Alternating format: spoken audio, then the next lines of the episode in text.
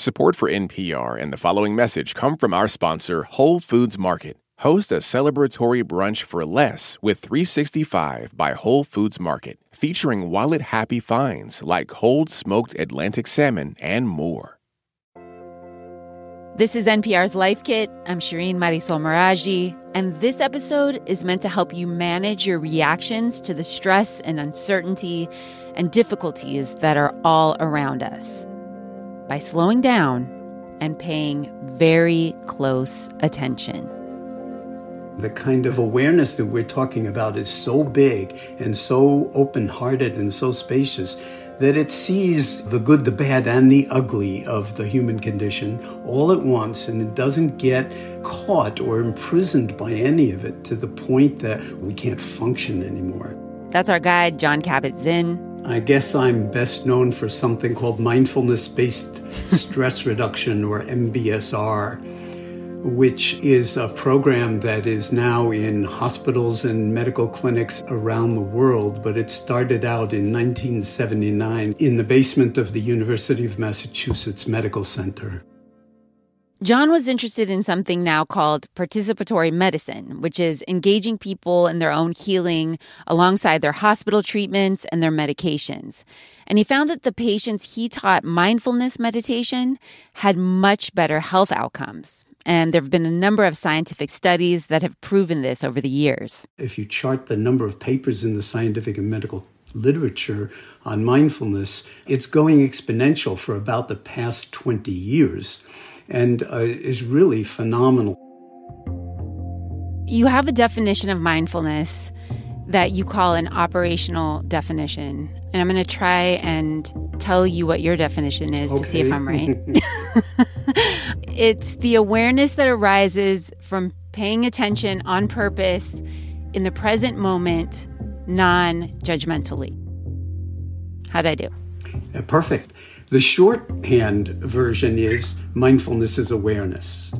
So uh, one could say no big deal, except that it yeah. turns out awareness is a very, very big deal.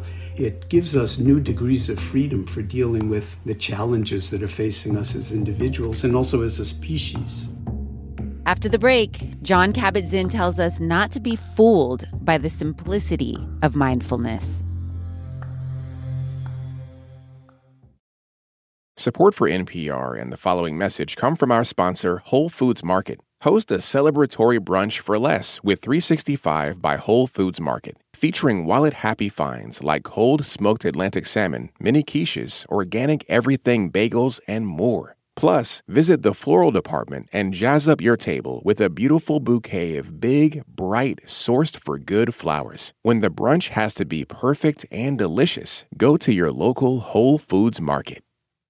This message comes from NPR sponsor Dana Farber Cancer Institute. Breast cancer cells multiply faster because of CDK4-6 proteins. But what if blocking those proteins and stopping runaway cell division was possible? Dana Farber scientists laid the foundation for CDK4-6 inhibitors, new drugs that are increasing the survival rate for many advanced breast cancers. Dana Farber's momentum of discovery keeps finding new ways to outmaneuver cancer. More at danafarber.org/everywhere. You've said that people are often drawn to learning about mindfulness and mindfulness meditation because they recognize something's missing in their lives.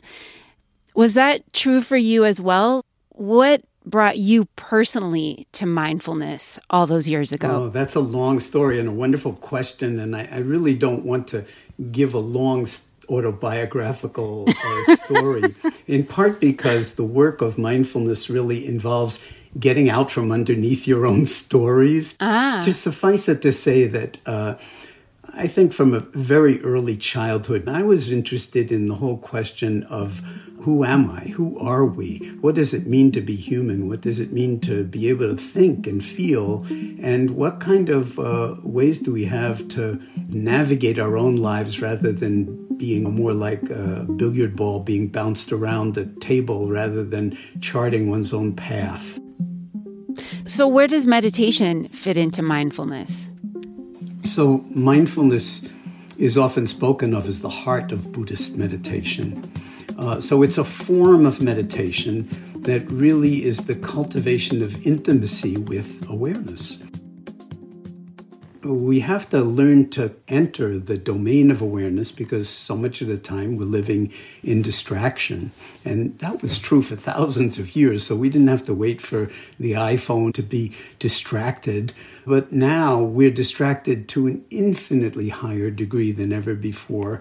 And just uh, on average, people check their phones about 260 times a day just mm. to check, not to answer the phone, but to just check the phone to see whether there's anything interesting happening. So, in all those 260 moments, we're really distracting ourselves from what's happening in the present moment. Mindfulness can slow it down to the pace of life, so to speak, so that we uh, actually are capable of driving our own vehicle, so to speak, and living optimal lives of well being that are not merely self centered to optimize things for ourselves, but that actually, the more we are our full dimensionality of being, the more we are there for our family, for our children, for our, you know, partners, for our friends, and for our colleagues at work, and for the world itself, you know, which I don't have to tell anybody who's listening to NPR that the diagnosis of the condition of the world at this particular moment in time is kind of like an acute chronic disease. And so practices that we use in MBSR for individual patients actually are very appropriate to apply on a global level and on a societal level to deal with the inherent dissipative forces that are actually pulling us apart to say nothing of burning down the lungs of the planet in the form of the rainforest and, and heating the planet at the same time. It's a very big canvas, so to speak. It is. It is. And and for everybody who's listening to this who's like, "Yes, yes, I want this in my life. I want to figure out how to be more authentically myself. I want to be more aware. Um, and I want to be a better steward to this planet. Where do they start if they've never had a mindfulness practice? Yeah, good question. And the other thing is, uh, of course, if you're simply aware of all of the catastrophic things that are happening, you might feel completely disempowered and depressed and anxious about the whole thing. So, where do you start? There's only one place to start, and that's uh, in the present moment, outside of time, because it turns out that, interestingly enough, when we use the word now, it has a timeless dimension to it. It's over almost before the word can come out of our mouth or move through our mind. And so it's now, now, now, now, now. And the question is can we actually fall awake and inhabit our awareness moment by moment by moment? Right off the bat, this is an invitation to just drop in and experience the actuality of, say, the body, breathing. Mm. So, in this moment, if you're not driving out there as you're listening to this, uh, and you can close your eyes. Okay, I'm doing that. One of the first things you'll notice when you drop in in this way on your own experience is that there's breath going on. I won't say you're breathing because whoever you think you are, if it were up to you to be breathing, you would have died a long time ago. This is a very powerful door into the present moment because we don't care about yesterday's breath or the next breath or the, the last breath. The only thing we care about is this breath. And so I'll punctuate this with a little silence at the moment for you to just experience a few breaths, one by one, moment by moment, just surfing or riding on the wave of your own breathing in and your own breathing out and the feeling of it, not the thinking about it, but the feeling of the sensations of the breath coming in and out as I'm speaking. That's awareness. And so, after not very long, you've probably discovered it already, but the mind is going to start uh, drifting away. Has that happened already? It's going to go here, it's going to go there, it's going to have a thought of like, uh, you know, okay, I get that. What's next? And so when you notice that your mind, which you gave the assignment to, feel the breath in the present moment. When you notice it's not doing that, but it's off someplace else, having lunch in a restaurant or reviewing something that happened a long time ago or caught up in some emotion about being disregarded or offended or whatever it is, notice what's on your mind in this moment. Because you know what? It's on your mind in this moment. You're back in the present moment. As soon as you recognize that, uh, oh, I'm I, am off the breath. I don't even remember the breath. And look, guess what? The body's going to be totally loyal and it will keep on breathing so you can begin again. And what's growing is a lot more interesting than a muscle. What grows is your access to awareness and ability to, in some sense, live an awake and aware life.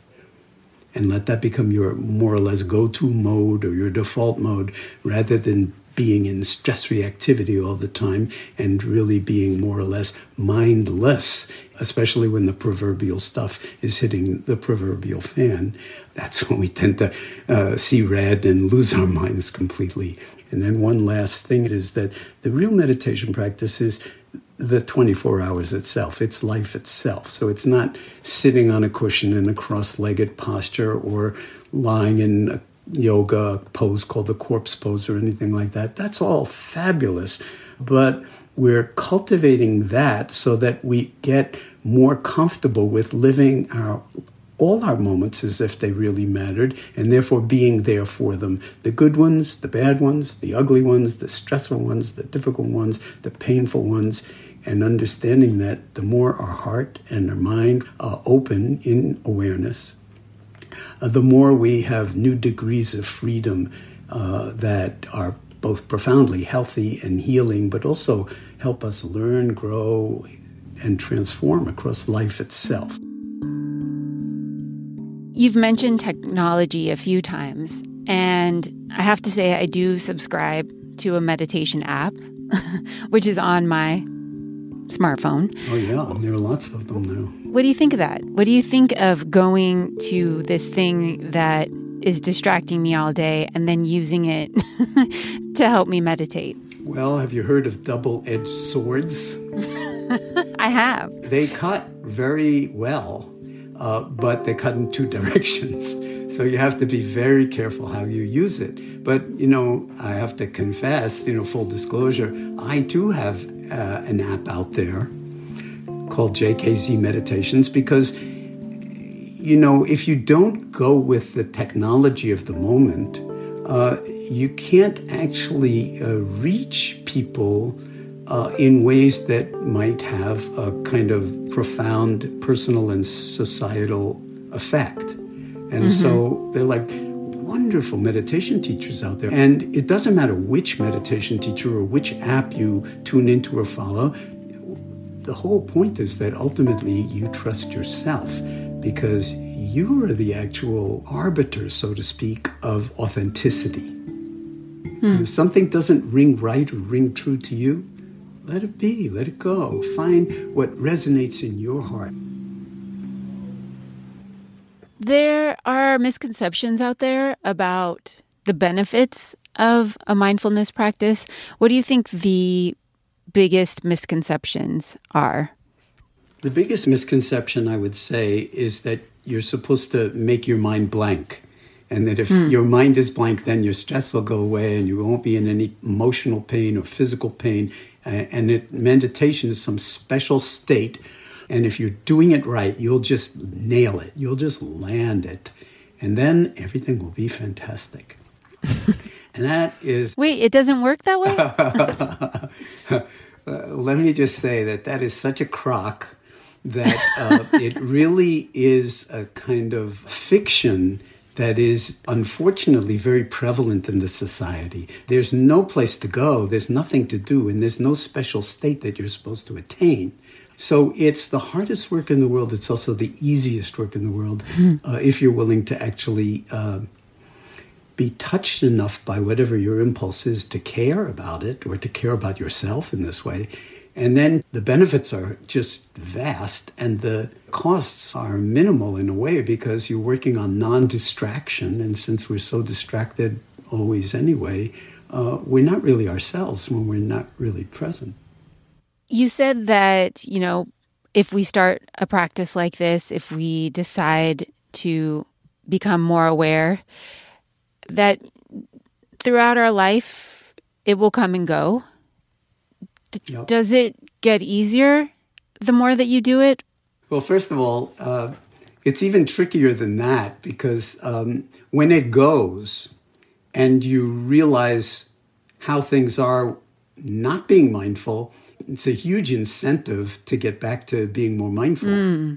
Yeah. And I like to say about yoga, which is a wonderful mindfulness practice, is that let's say you stop doing yoga for a period of time. Okay, well, you still can be aware of what stopping yoga for a period of time does compared to when you're doing yoga. You can feel it in your body, and, and that will wake you up and remind you that it might be good to get back to the mat. So the important thing is to just do it, to practice, and let the practice wind up doing you. It's not about getting to some special state. It's about realizing how special every moment is, whether you're distracted or not. But the realizing of even distraction is not distracted, it's wakefulness. If you're in some sense nodding your head or something is resonating in your heart with even 10% of what I've said, that's really trustworthy. And it's not coming mm. from me, it's coming from you, and it's coming from the dance that's happening between my voice and your heart and your ears. And, and there's a certain kind of mystery to this where we're all each other's teachers and we're all each other's fellow humans. And we've kind of gotten away from the way we evolved, where we're all just sitting around a campfire at night. You know, when people drop into silence around the circle, which is what humanity did for millions of years as we evolved into Homo sapiens, uh, this has kind of imprinted itself in our genes and nervous system in ways that we hardly understand. But we have a common humanity that we need to begin to recognize on a planetary scale. And so I trust that as listeners, you'll find your own way. And it's kind of like following a thread. And at a certain point, you'll follow this thread, and then you'll go in another direction, and you trust that, and you'll follow that thread. And then you'll finally realize that all these threads are really your own heart befriending itself. I really enjoyed this conversation. Thank you so much. Thank you so much.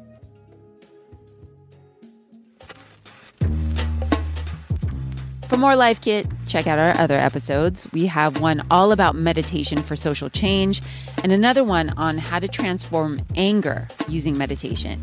And you can find those at npr.org slash lifekit. And if you love Life Kit and you want more, subscribe to our newsletter at npr.org slash lifekit newsletter. And if you've got a good tip, leave us a voicemail at 202 216 9823 or email us a voice memo at lifekit at npr.org. This episode was produced by Sylvie Douglis. Meghan Kane is our managing producer. Beth Donovan is the senior editor. Our production staff also includes Andee Tagle, Claire Marie Schneider, and Janet Woojeong Lee. Our digital editor is Beck Harlan. I'm Shireen Marisol Meraji. Thanks for listening. This message comes from NPR sponsor Discover. Tired of not getting a hold of anyone when you have questions about your credit card? With 24 7 live customer service from Discover, everyone has the option to talk to a real person. Limitations apply. See terms at discover.com/slash credit card. This message comes from NPR sponsor Discover. Get the service you deserve. With 24 7 US based live customer service from Discover, everyone has the option to talk to a real person anytime, day or night. Limitations apply. See terms at discover.com/slash credit card. There are a lot of issues on voters' minds right now. Six big ones could help decide the election guns, reproductive rights, immigration, the economy, healthcare, and the wars overseas. On the Consider This podcast from NPR, we will unpack the debates on these issues and what's at stake. You can listen to NPR's Consider This wherever you get your podcasts.